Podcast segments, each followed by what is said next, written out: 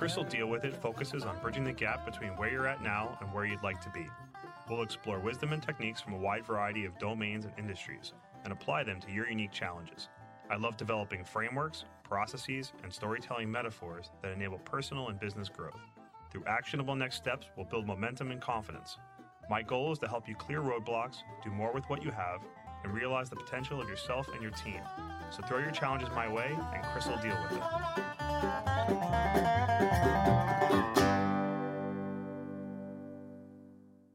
First, an AI statement that all elements of this episode are products of the author, Chris Kreuter, and made without the use of any AI tools. Welcome to part 9 of our Summer Principles series. This episode can be listened to by itself, but for greater context, refer back to the intro episode number 32. Note that the principles in this series are what work for me. They allow me to thrive and live my values as best as I can. I'm not advocating the adoption of my specific set of principles, rather, I'm attempting to showcase the power of principles by providing more context on how they can be defined, codified, and embedded into the thoughts and actions of our lives. Principle number nine thoughtful opinions held loosely. Where does this principle come from?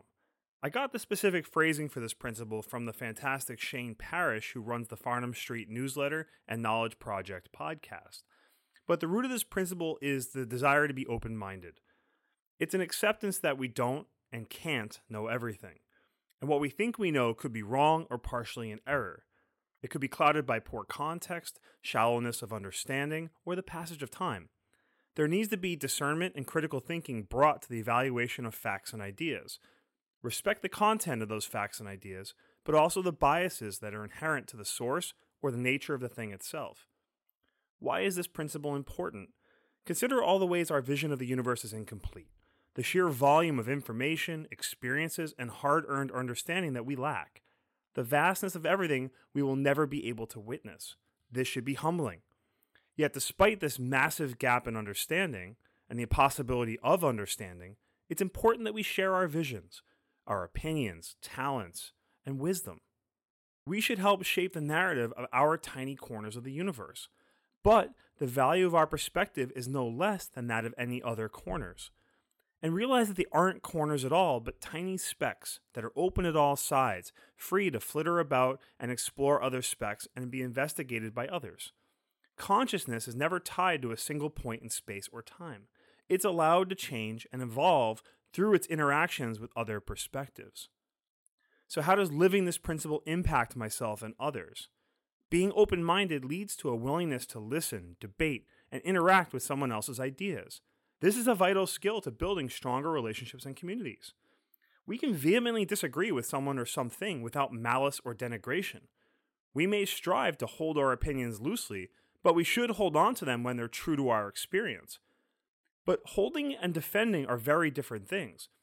One is internal to ourselves, holding, and the other is entrenchment, defending, drawing a battle line. The inability for many to take the time to listen to different perspectives leads to hurt feelings on a small scale and political polarization on a larger one. We shouldn't seek to estrange or oversimplify our neighbors. Again, their perspective however much it may differ from our own, has evolved from their unique set of experiences, education, media exposure, upbringing, social pressures, temperament, belief, etc., etc. So, how does living this principle look like in action? Challenge your perspectives. Put in the effort to hear out the opinions that at first glance are vastly different or diametrically opposed from your own. Keep a healthy amount of newness in what you consume. Read books in different genres once in a while. Check out a broadcast on the other end of the political spectrum. Ask for recommendations for someone with a vastly different perspective. You don't have to do this all the time, and you can be skeptical as hell while you do it, but being opportunistic and honest about it can help you broaden your horizons.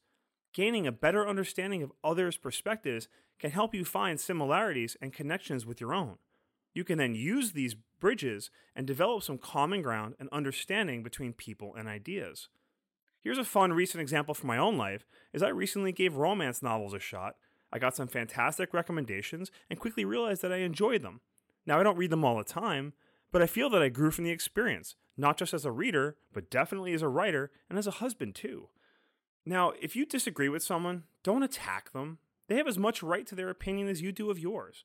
Instead, focus on sharing perspectives. Give them insight into yours and ask deeper questions to better understand theirs. Aim to make them feel heard and respected. Even if their opinions have no impact on you directly, you'll gain a deeper understanding of them. Again, building that bridge. So today's quote is from the oft quoted David Foster Wallace's speech, This is Water. But of course, there are all different kinds of freedom, and the kind that is most precious you will not hear much talk about in the greater outside world of wanting and achieving. The really important kind of freedom involves attention and awareness and discipline, and being able truly to care about other people and to sacrifice for them over and over in myriad petty, unsexy ways every day. That is real freedom. That is being educated and understanding how to think. The alternative is unconsciousness, the default setting, the rat race, the constant gnawing sense of having had and lost some infinite thing. And with that, have a great day.